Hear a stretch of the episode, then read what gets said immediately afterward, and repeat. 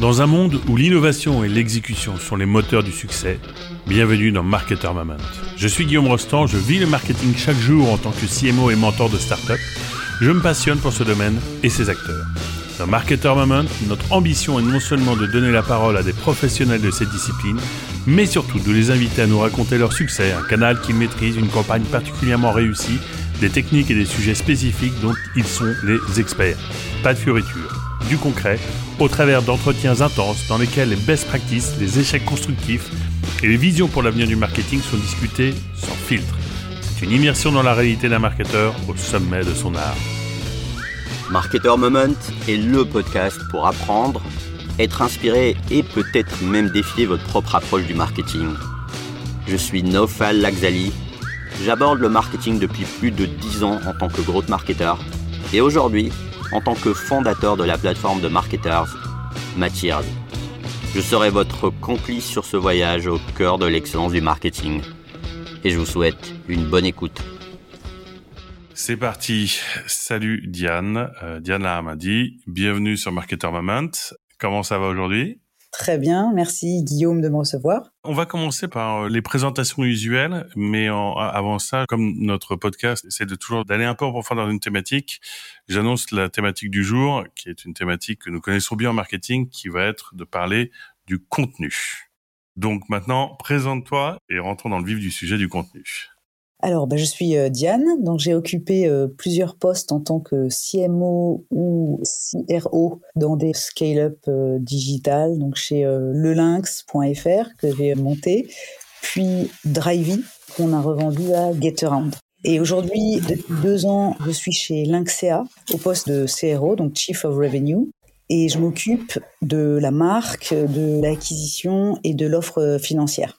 Lynxea, c'est une plateforme digitale qui vend des produits d'épargne. Donc, on vend euh, des contrats d'assurance vie, des plans d'épargne retraite. On est euh, numéro un de l'épargne en ligne en France. Et euh, bah, mon rôle au sein de Lynxea, c'est de faire grossir le nombre de nouveaux clients qu'on a chaque année et de faire grossir aussi la collecte, c'est-à-dire le montant d'argent qui nous est confié. Donc voilà le rôle que j'ai aujourd'hui. Ce qui est euh, déjà euh, intéressant comme sujet, c'est qu'on parle quand même de l'argent des, Français, enfin l'argent des clients, et on comprend que ton rôle hein, d'opérer, de faire euh, rentrer plus d'argent en collecte et en épargne. Moi, le premier sujet que j'aurais, c'est par rapport à toutes les expériences que tu as eues, comment est-ce que c'est différent de vendre de l'épargne plutôt que de vendre de l'assurance ou de vendre de la location de voiture? Pour moi, on voit ça comme un sujet un peu anxiogène dans un certain sens, en tout cas un sujet qui se traite très certainement différemment de ce que tu as pu vivre avant. C'est quoi les grosses différences dans ton discours vis-à-vis des clients, voire pourquoi pas dans les restrictions que tu peux avoir dans les campagnes marketing entre bah, tout ce que tu as vécu avant et, ce que tu opères aujourd'hui chez Linksa oui, alors c'est vrai que c'est des secteurs différents. Donc l'épargne financière, c'est la première fois que moi je travaille dans ce secteur. J'y connaissais pas grand-chose. C'est un sujet différent parce qu'il touche à l'argent et en fait l'argent des gens, euh, c'est important. C'est plus important que de choisir une assurance auto ou bien euh, de choisir éventuellement un prestataire pour une location de voiture. Donc les gens, ils ont besoin, c'est un choix qu'on fait pas souvent dans sa vie, de choisir euh, une assurance vie ou un contrat qui va aider à préparer sa retraite. Et donc les gens ont besoin de le faire en comprenant, plus ou moins, mais souvent en comprenant beaucoup, ce qu'il y a euh, derrière et ce qu'ils achètent. Euh, donc c'est vrai que dans le contenu, en tout cas puisqu'on parle de contenu euh, aujourd'hui, on doit être beaucoup plus précis, je dirais, et qu'en fait des arguments euh, purement marketing, quelquefois ne font pas mouche. Donc il y a déjà ça, il y a le sens du détail qui est plus important. Il y a aussi, je pense, une des grosses différences, c'est qu'en fait, quand on rentre client chez Lynxea, on reste client chez Lynxea. C'est-à-dire qu'en fait, un contrat d'assurance vie qu'on achète, en moyenne, on va rester 10 ans, 15 ans chez Lynxea. Et en fait, ces gens-là, on va continuer à leur parler pendant longtemps. Alors que c'est pas transactionnel au sens où une location de voiture, eh ben, on peut dire, OK, je pars ce week-end dans telle ville, j'ai besoin d'une voiture. Et une fois que la location de voiture est terminée, on n'est plus client du partenaire avec lequel on a loué la voiture. Alors que chez nous, Lynxea, au même titre que par exemple pour une banque, on reste client, en fait. Et du coup, il y a un discours qui se met en place entre la marque et la communauté de clients qui est constant et du coup qui est euh, très intéressant parce qu'il évolue aussi avec le temps et avec le moment de vie euh, dans lequel se situe euh, notre client. Voilà ce que je peux dire en termes de différence. Alors, ce qui est super, c'est que ce que tu dis, c'est que la lifetime value, elle est euh, infinie quelque part, potentiellement avec tes clients. Qu'est-ce qui effectivement change beaucoup de nos autres euh, business. En tout cas, ton objectif, c'est vraiment de rentrer euh, dans une durée qui se compte en années, voire peut-être en décennies, avec tes clients. Et alors là, on va arriver dans le sujet du contenu, c'est que ton médium, c'est un site internet. Dans l'univers dans lequel tu évolues, on est quand même habitué aux banques, à des acteurs très traditionnels qui ont des boutiques dans la rue. Et comment est-ce que justement, bah, quand on est un pur player, fait pour euh, recréer un peu le cadre de cette relation? Oui. Alors, euh, je pense que là, ça rejoint un petit peu la mission centrale de, de. Donc, en effet, euh, nativement, l'INXEA a toujours été digital. On n'a jamais eu d'agence. Et c'est vrai que c'est une grosse différence avec nos concurrents, qui sont bah, surtout les banques traditionnelles, qui vont proposer premier contrat d'assurance vie. Je ne sais pas si toi, Guillaume, mais sans doute, tu as dû acheter un contrat d'assurance vie quand tu étais euh, jeune et qu'on t'a refourgué par ton conseiller bancaire. En tout cas, c'est le cas de pas mal de Français. Et donc là, euh, en fait, l'INXEA est assez, euh, assez différent. On va fournir un conseil et on va donner du contenu uniquement digital avec comme mission de se dire, on va enfin l'épargne a souvent été compliquée réservé euh, à une certaine partie de la population. Et là, on va dire, on va, on va faire en sorte qu'en fait l'épargnant, il reprenne le pouvoir sur son épargne par la compréhension. Et c'est là où le contenu est, euh, est super important, parce qu'en fait, en éduquant, et donc éduquer, c'est une de nos missions en tout cas ce que le contenu euh, doit faire chez Lynxia, c'est vraiment que les gens euh, comprennent, parce qu'on se dit, s'ils comprennent ce qu'ils achètent, eh bien déjà, ils vont mieux acheter, ils vont faire des choix plus éclairés. Et comme on est assez confiant de notre proposition de valeur, on se dit, s'ils comprennent, ils vont acheter Lynxia. D'accord. Donc, avant de parler du contenu chez Nextera, je pense qu'on on peut euh, revenir sur, je dirais, la problématique du contenu. Moi, dans mon expérience de CMO, le contenu a une position un peu paradoxale, c'est-à-dire qu'on a l'impression que c'est entre euh, une espèce de mal nécessaire et un action item un peu inconnu qu'on a toujours un peu du mal à maîtriser. Et ça, encore une fois, vu à quel point, bah, quand tu es pure player dans le monde de l'épargne, tu viens de dire à quel point, justement, c'est engageant comme relation, le contenu est clé. Plus généralement, est-ce que tu es d'accord avec cette espèce de considération qu'on a du contenu que bah on en fait, on sait pas toujours bien si on le fait bien ou si on le fait pas bien, mais comparé à des canaux de paid, comparé à des choses, à du Google Ads, à du Facebook ou même à maintenant des vidéos TikTok, c'est quelque chose qui est un peu plus nébuleux. Je sais pas si tu partages ce point de vue-là. Moi, j'ai des gens dans mes équipes qui ont toujours écrit du contenu j'ai toujours traité un tout petit peu différemment du reste parce que à part pour la pure fonction SEO, j'ai toujours été un peu pas sceptique, mais tu vois, il y, a quelque chose d'un peu différent. Donc, j'aimerais qu'on caractérise justement pour ensuite montrer à quel point c'est important dans une boîte comme LinkedIn. C'est vrai que là où je suis d'accord, c'est comme c'est moins mesurable, le risque, c'est que ce soit un peu le parent pauvre du marketing. Et du coup, il est un peu entre la marque, souvent, et l'acquisition. C'est-à-dire qu'en fait, c'est un canal, pas que un canal de pure acquisition, c'est un canal qui véhicule aussi d'autres choses. Il y a aussi quelque chose, je pense, qui a fait beaucoup de mal au contenu digital, c'est le SEO. Parce que euh, ça fait 10-15 euh, ans, je sais pas combien de temps qu'on travaille en marketing digital euh, tous, et qu'en fait, le SEO, on a eu des espèces de règles où on nous a dit il faut écrire des articles longs, il faut mettre des mots-clés. Et en fait, a été créé, je sais pas si tu seras d'accord, mais des pages entières sur le web, un peu qui veulent rien dire, avec des répétitions hyper longues, où l'efficacité du discours euh, passait vraiment euh, après là une espèce d'un contenu souvent alambiqué alors c'est moins le cas. Je pense qu'en fait, euh, les algorithmes aujourd'hui euh, vont avoir tendance à privilégier en fait les contenus efficaces. Mais c'est vrai que même dans les équipes de gens qui écrivent du contenu, souvent en fait ça va être des gens qui écrivent beaucoup, qui produisent euh, des pages et des pages et des pages au détriment quelquefois voilà d'une certaine efficacité. Donc ça, c'était aussi un point qui me semble intéressant et qui a participé un petit peu à quoi ça sert. En revanche, c'est le seul endroit du contenu où on va pouvoir le mesurer parce qu'il y a du trafic derrière et qu'il y a de la conversion et du coup euh, et que ça coûte pas très cher par rapport aux autres leviers d'acquisition. Donc euh, ça, tout le monde est d'accord pour faire du SEO. C'est-à-dire qu'en fait, dans, dans toutes les boîtes du digital, il y a des équipes euh, qui bossent soit techniquement, soit sur l'écrit, sur ce levier. Ça, c'est sûr. Je pense qu'en fait, le contenu, il a un peu repris ses lettres de noblesse avec le B2B et tout le contenu un peu push le SEO, c'est un peu un contenu pull, c'est-à-dire qu'en fait, c'est les gens font une requête et il faut être là. Donc on va écrire du contenu qui va correspondre à une requête potentielle. Le contenu push, ça va être un contenu qui va être un, des livres blancs et des petits contenus qu'on va pousser sur soit les réseaux, souvent sur des réseaux, pour faire une acquisition, souvent B2B. Nous, chez Lynxia, on va aussi l'utiliser pour du B2C sur certaines catégories de placements financiers qui sont assez complexes et où les gens recherchent des euh, modes d'emploi, des comment faire pour euh, bien préparer sa retraite, par exemple, des choses comme ça. Ouais, on peut replacer le, le, sujet du contenu dans le contexte euh, de l'intelligence artificielle. Je suis d'accord sur le constat évidemment qu'on a surtout pondu du contenu à la chaîne pour ranker sur des, des mots-clés. Que ce que tu dis, c'est qu'avec le B2B qui est devenu vraiment un marché qui a vraiment explosé. Enfin, c'est une débilité de dire ça comme ça, mais qui a un peu redessiné les cartes du, du marketing online et redonné des lettres de noblesse au contenu. On va aussi, peut-être à la fin de cet épisode, se poser la question de l'IA parce que j'ai aussi un peu l'impression qu'on a un risque quelle que soit la capacité des algorithmes euh, ou comment à détecter ce, contenu-là, qu'aujourd'hui c'est devenu une telle commodité de produire du contenu qui est euh, de plus en plus intéressant, même si ça reste scripté par de l'IA, que bah, ça pose de nouveaux défis parce qu'il y va y avoir, il n'a jamais été aussi simple de produire des kilomètres et des kilomètres de contenu. Mais on, en reparlera tout à l'heure, et c'est vrai que ça doit être notre sujet du moment, parce que d'un côté, c'est un outil euh, formidable, mais de l'autre côté, si on produit un milliard de contenus, bah, ça, ça va diluer encore plus ce message. Mais je partage ton constat.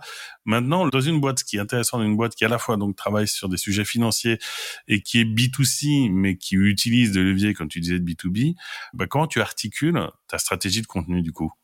Alors, donc déjà, je le citais tout à l'heure, c'est le plus d'éducation financière, le mieux pour nos prospects, pour nos clients, pour les Français. Donc on veut que les gens comprennent qu'ils puissent appréhender un produit d'épargne et euh, les produits d'épargne ils peuvent être complexes. Donc ça, ça va être euh, sous-tendre, ça va être quand même ouais, éduqué. Euh, après notre cible, je pense que quand tu quand écris une, stratégie de contenu, tu t'adresses à une cible. Donc il y a deux sous-cibles qui sont les prospects et les clients.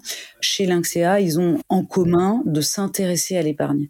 Donc on va pas adresser comme cible des purs novices ou des gens soit trop jeunes, par exemple, en fait, l'épargne, c'est plus on avance dans la vie, plus on s'y intéresse souvent. Et donc, nos prospects ou nos clients, on a vraiment des vrais experts, des gens qui sont passionnés par l'épargne, qui vont regarder tous les détails, qui vont parler entre eux. On a aussi des gens qui sont un petit peu moins experts, mais qui qui sont pas tout à fait novices, en tout cas qui sont intéressés et qui souvent deviennent de plus en plus experts de l'épargne. En tout cas, on a des gens qui sont euh, intéressés, passionnés. Donc, nous, on va essayer de leur simplifier les contenus, mais on va pas non plus sursimplifier. Donc, en fait, ce qu'on ne veut pas, c'est enlever euh, les subtilités, les choses comme ça, parce que on est sur un sujet où le diable est dans les détails. Il faut euh, arriver à ce tour de force, à expliquer des choses, voilà, compliquées de manière un petit peu plus simple. Après, on a nos objectifs business de la de la stratégie, bah, c'est assez clair, c'est euh, acquérir des nouveaux clients de manière assez, assez classique. La collecte euh, qu'on appelle secondaire, c'est-à-dire qu'une fois que le client est devenu client pour la première fois, ben après, comme sur la, la dizaine d'années qui va rester chez nous, on va essayer qu'il remette euh, de l'argent chez nous. Et puis on va cross-seller parce qu'on nous on, on, distribue pas mal de produits d'épargne différents. Donc s'il a une assurance vie, eh ben on va lui parler de, je sais pas, d'acheter des produits immobiliers par exemple comme des SCPI ou vice versa. Donc ça, ça va être les objectifs business. Et puis, bah, contenu. Donc, on va expliquer les différentes euh, notions, par exemple à travers euh, des contenus écrits, euh, des vidéos on va aussi on construit des contenus qui sont en fait des outils. Alors je sais pas si jamais on le met dans le contenu, mais pour nous c'est important, c'est des simulateurs, des choses comme ça où en rentrant certaines de leurs données personnelles, par exemple, je sais pas combien, euh, quel est leur taux marginal d'imposition ou leur salaire ou euh, leur épargne disponible, on va pouvoir euh, bah, les aider à prendre des décisions en simulant par exemple des des réductions fiscales. Donc ça, ça va être les, les mmh. outils qu'on va développer. On va aussi faire connaître l'actualité de nos produits. Ça, c'est un contenu important parce qu'en fait, on a tout le temps de l'actualité. C'est-à-dire qu'étonnamment, euh, l'épargne, ça bouge beaucoup. Il y, a, plein de trucs euh, à connaître. Il y a plein d'opportunités à saisir. Et puis, un contenu, euh, je dirais, aussi assez classique de marque euh, sur notamment les réseaux sociaux, les, les actus de Lynxia en tant que tel. Donc, voilà comment nous, on articule cette stratégie.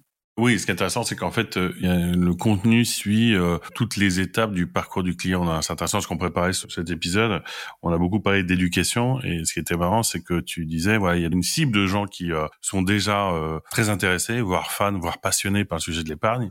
Et puis, il y a des gens qui viennent chez vous, qui atterrissent sur un contenu, justement, parce qu'ils s'intéressent, mais en étant assez novices, et qui progressivement deviennent, sinon des experts, au moins vraiment des gens très éduqués. ça, c'est vraiment votre un cœur de clientèle que vous arrivez à justement à faire progresser vers euh, plus de compréhension et donc d'action dans le monde de l'épargne. Exactement, c'est vraiment le but de notre contenu, de nos interactions, je dirais même au-delà du contenu, parce qu'on a des conseillers euh, qui vont euh, aussi donner du conseil live, c'est-à-dire au téléphone ou par chat à nos clients. Donc ça, c'est une autre forme de contenu. Ce sont vraiment des conseils, je dirais, personnalisés en fait. Nous, au service marketing, on va écrire des contenus qui vont s'adresser à plusieurs personnes.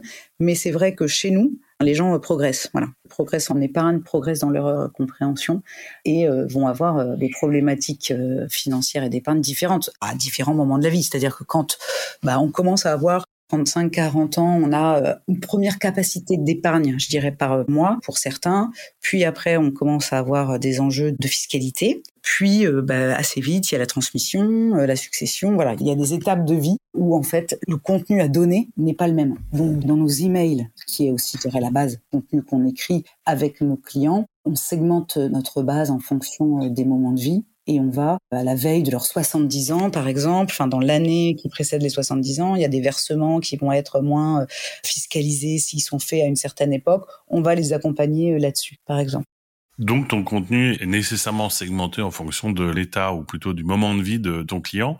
Est-ce que ça, ça se retrouve Je voudrais qu'on parle un peu des formats. C'est est-ce que ça se retrouve dans les différents formats que vous utilisez? Si je résume, on parle bon des contenus de blog, on va dire la base pyramidale du, contenu, mais euh, sont apparus et puis assez récemment euh, sont pas mal multipliés euh, bah, des formats comme les webinars, des formats bah, comme le podcast qu'on est en train d'enregistrer, les formats vidéo.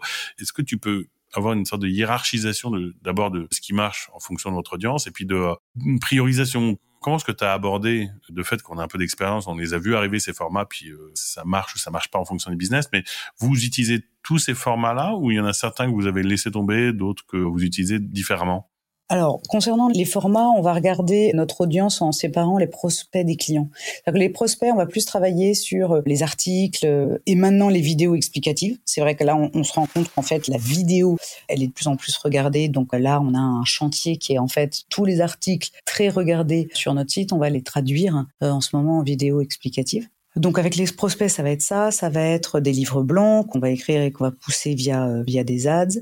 Avec nos clients, on travaille beaucoup euh, en webinaire, on en fait euh, une douzaine par an, donc on en a un par mois et on a souvent plus de 1000 personnes qui viennent écouter. Ça ils aiment bien parce qu'ils peuvent poser des questions en direct et souvent des questions qui sont très précises. Donc là, c'est vraiment du conseil qui peut être personnalisé. Et en fait, il y a des gens qui sont sur le, la scène du webinaire, mais on a toute une équipe qui répond au chat live. Et là, on a des questions qui sont très euh, personnalisées.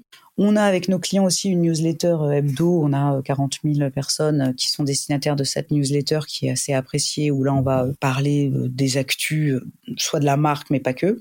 Et puis des emails, voilà, dédiés à des nouveautés.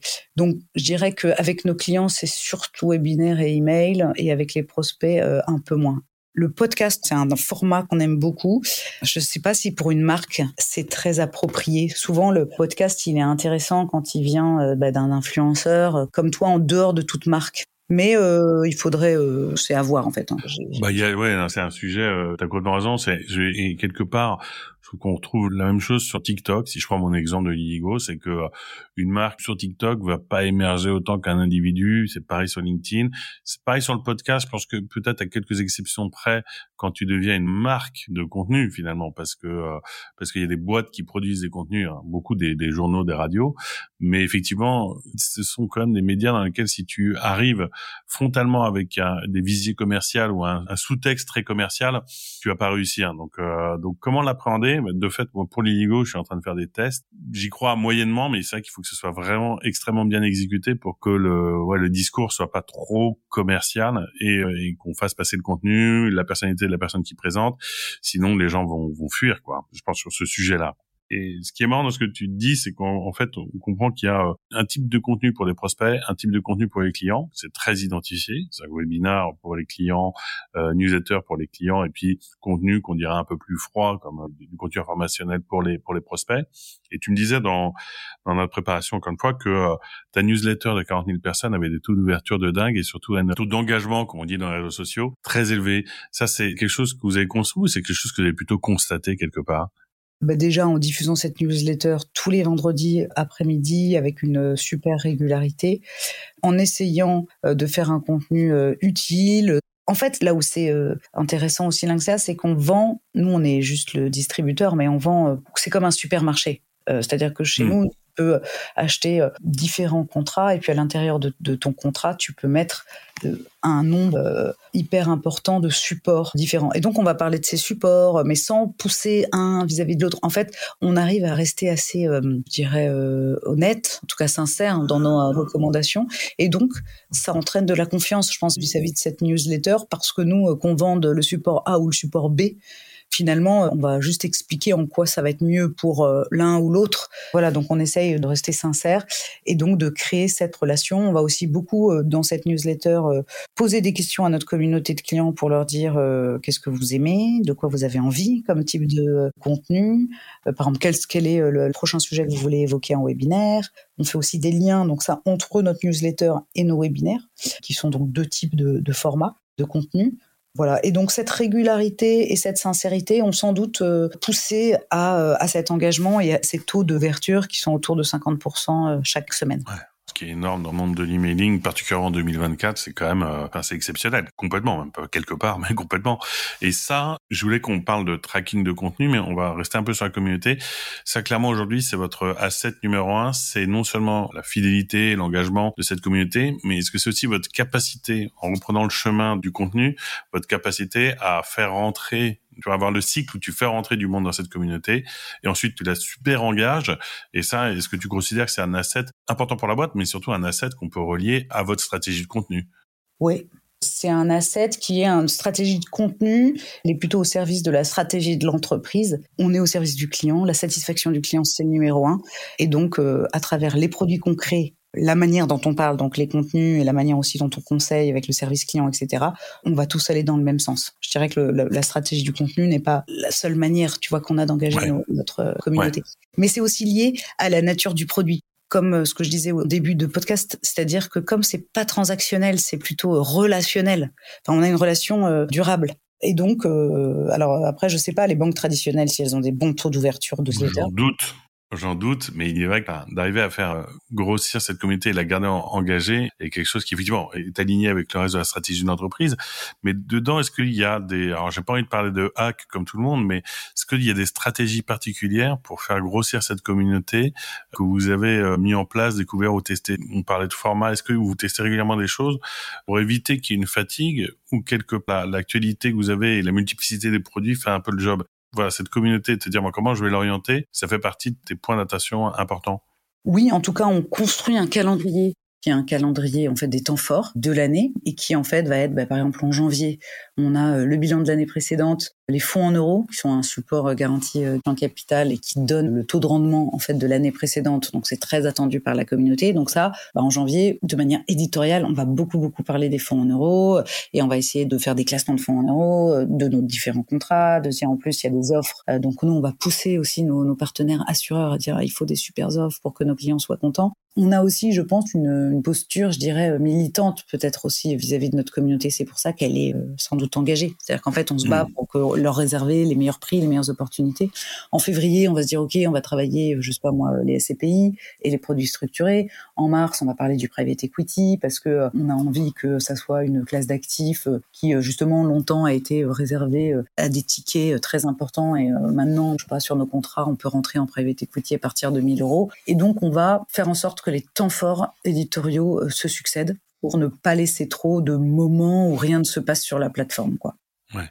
C'est-à-dire que tu es à la fois capable d'avoir un planning qui est lié aux événements. Tu parlais des fonds euros, donc il y a des rendez-vous annuels. Ça, ça me rappelle beaucoup de choses chez Ligo, parce que pareil, les départs en vacances, les retours de vacances, tout en ayant, j'imagine, euh, tout en ayant la capacité peut-être de réagir au sujet d'actualité. Là, ça revient à la question du planning de contenu. C'est-à-dire qu'est-ce que tu le euh, construis en amont en sachant tes temps forts et en rajoutant des choses? Est-ce qu'il est évolutif? Est-ce qu'il y a aussi, pareil, des méthodes de travail sur ce contenu-là? Parce qu'on part du principe que tu connais tes temps forts dès le 1er janvier, donc tu les connais tout le long de l'année et tu peux ajouter en fonction des actualités un contenu qui a pour objectif de tenir au courant de, choses nouvelles. Ça, c'est des choses qui arrivent, c'est dans ta planification de contenu? Oui, on va le faire euh, souvent au trimestre. On est capable. Donc là, sur janvier, février, mars, par exemple, on sait de quoi on va parler en temps fort.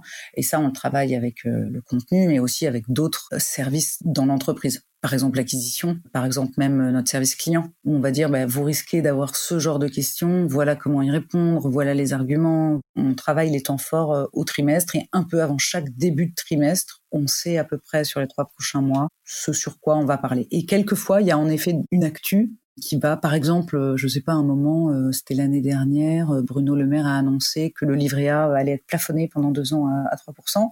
Bah, ça, ça a été une actu. On pouvait s'en douter, mais en tout cas, voilà, là, on réagit de manière, on est toujours capable aussi de s'adapter si jamais il y a une actualité. mais souvent, c'est pas non plus des actualités qui nous étonnent complètement. Oui, c'est un peu prévisible, mais il faut réagir au moment où elle sort, quoi. Exactement. Et quand il y a rien, rarement, mais il y a quelquefois des moments où il y a rien du tout, pendant un mois, deux mois, on en crée. On va dire, voilà, on va parler de cette classe d'actifs qui nous semble intéressante, euh, mettre une actu alors qu'il n'y en a pas forcément. Ok. Là-dessus, j'ai envie de parler des tendances, mais on se rapproche tranquillement vers d'un état avancé du podcast. La question du tracking, parce que je crois que dans le contenu, quand on parle de contenu SEO, on peut le traquer. Le reste du contenu, est-ce que vous avez une stack technique pour traquer et tâcher de faire une feedback loop d'amélioration? Le contenu qui serait, on va dire quelque part hors SEO ou en dehors de la partie ranking sur des mots clés Il y a des choses que vous avez mis en place pour pour justement pouvoir assesser de l'efficacité de ce contenu? Pas forcément. C'est-à-dire qu'en fait, on est capable de mesurer l'efficacité du contenu SEO en termes de pourcentage de trafic et pourcentage de notre conversion en souscription de contrat. Le reste, on fait un petit peu à l'action. C'est-à-dire, par exemple, quand on a sorti un autre simulateur de réduction fiscale lié au plan d'épargne retraite, on va dire, OK, combien de personnes ont utilisé le simulateur, combien de personnes ont utilisé le simulateur et ont ouvert un plan d'épargne retraite par la suite. Mais euh, de là à, vraiment mettre en place une stack qui permet de juger de l'efficacité de chaque contenu, euh, ça reste un petit peu encore euh, ouais, pas très précis. Je sais pas d'ailleurs comment, comment le faire. Moi non plus. En fait, je pense que l'une des raisons pour lesquelles on, je dirais pas qu'on se méfie, mais on voit, on observe le contenu de manière un peu différente, qui se rapproche quelque part des investissements offline, de la pub télé. C'est le côté, euh, c'est pas traquable jusqu'au dernier clic, voire si on le traque jusqu'au dernier clic, ça apporte pas grand chose. On va juste voir le nombre de pages vues, le, tu vois, des, des, interactions. Mais on peut avoir, quand on a tendance à vouloir euh, suranalyser tout, on peut parfois être un peu dans une impasse parce qu'en fait, la réponse n'est pas claire de savoir si ce contenu-là est efficace. Néanmoins, euh, tu vois, c'est quand même une tentation qu'on peut avoir, quoi. Ouais, je pense que c'est vrai qu'en acquisition, donc sur les prospects, c'est ça va être vraiment, je pense, le SEO. Sinon, c'est un élément de la marque, donc en effet, qui va être par exemple, je sais pas moi, l'engagement des fans sur Facebook ou Insta, je sais pas, des choses comme ça. Après, et auprès de ses clients, le contenu auprès des clients, bah, ça va être les, les, les taux d'ouverture, le nombre de participants dans un webinar qu'on traque, on, et on essaye de les faire augmenter, le nombre de replays de ces webinaires sur YouTube, tu vois, des choses comme ça. Mais donc, c'est plutôt de la comparaison euh, à l'intérieur d'un même média. C'est-à-dire qu'en fait, on va s'assurer que le taux d'ouverture ne baisse pas. On va s'assurer qu'au sein des webinaires, on a de plus en plus d'inscrits. Mais après, sur l'apport business, je pense qu'il faut avoir des convictions et de se dire, en fait, c'est utile, mais sans pour autant arriver à le prouver. Ouais, et qui revient euh, à un sujet que j'ai traité qui est les PR, c'est que la conviction, elle vient aussi de l'effet cumulé parce que euh, bah, plus tu fais des webinaires, mieux tu vas le faire, sans forcément avoir une approche très scientifique de la chose. Néanmoins, euh, bah, quand tu vois que certains sujets font plus de replay, ça nourrit ta stratégie, mais c'est vrai que c'est pas une science parfaite, quoi, euh, quelque part. Exactement. Exactement. Et là-dessus, j'avais une question là-dedans, c'est que les livres blancs, on parlait pas mal avec des B2B SaaS. Livre blanc, ça, tu l'as mentionné tout à l'heure, ça a été une grosse mode. Est-ce que ça marche toujours, les livres blancs? Bah, nous, on a essayé euh, pour la première fois hein, cette année. En fait, ça, il faut aussi le pousser. C'est-à-dire que c'est lié à, tu le pousses avec une ad. C'est très, très lié aussi à ton, mais un peu comme une pub télé. C'est-à-dire qu'en fait, tu as la créa et puis tu as euh, le média que tu achètes. Plus tu le pousses, plus ça va marcher. Du coup, pour moi, c'est vraiment euh, pareil. C'est un contenu de marque. Donc, je pense que si tu le pousses beaucoup, ça marche. D'accord, ça convertit en client après. Ouais, ça convertit en client. Après, ça va être des coûts d'acquisition super élevés. Mmh. Donc en B2B, c'est sûr que ça peut marcher. En B2C, chez nous, ça va s'adresser à une catégorie de clients plus patrimoniale, donc un peu différente. Tu vois, de l'ensemble, on a une communauté aujourd'hui de 100 000 clients et ça va s'adresser à une certaine partie.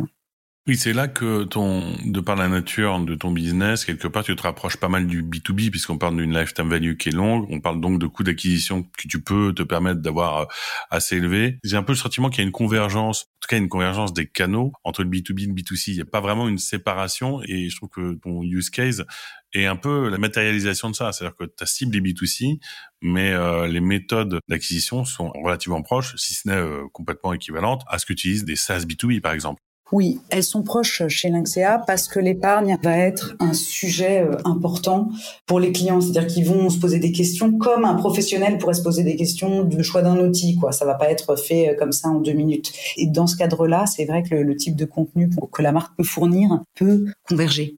Ouais, Top. Pour terminer, j'ai une toute petite question sur l'évolution de l'épargne. C'est-à-dire que de mon tout petit point de vue, tu parlais tout à l'heure du private equity à partir de 100 euros, de 1000 euros. Est-ce que c'est une réalité que l'épargnant moyen a de plus en plus accès à des produits plus structurés, plus complexes. Tu vois, moi, je vois ça du point de vue des business angels. C'est-à-dire que je vois des business angels investir à partir de 1000 euros, ce qui n'était pas forcément imaginable il y a des années c'est une vraie tendance de donner accès dès des montants assez faibles à des produits qui étaient, disons, réservés à des professionnels.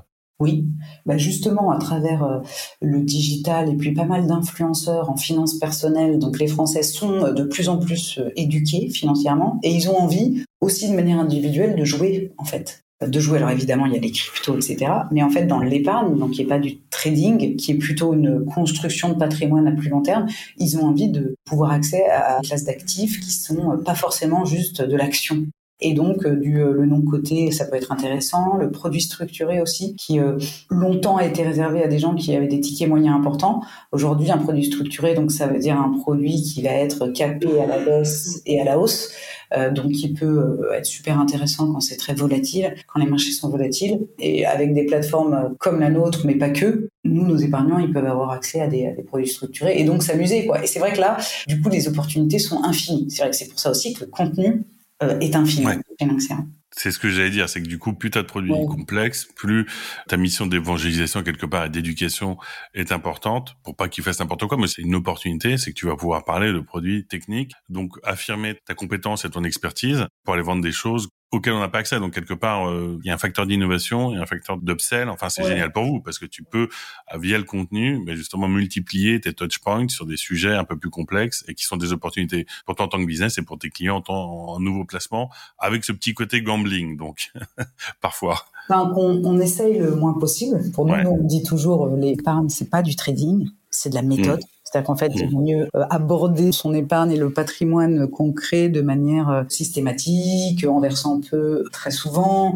euh, voilà, en diversifiant. Enfin, justement, on va essayer de pas pousser au gambling pour éviter les déconvenus et de se dire, bah, attendez, si vous voulez une plateforme vraiment où vous pouvez miser sur du Bitcoin, allez sur eToro ou allez, mais pas chez Lynxia. Nous, justement, on va essayer de donner un conseil mesuré, quoi.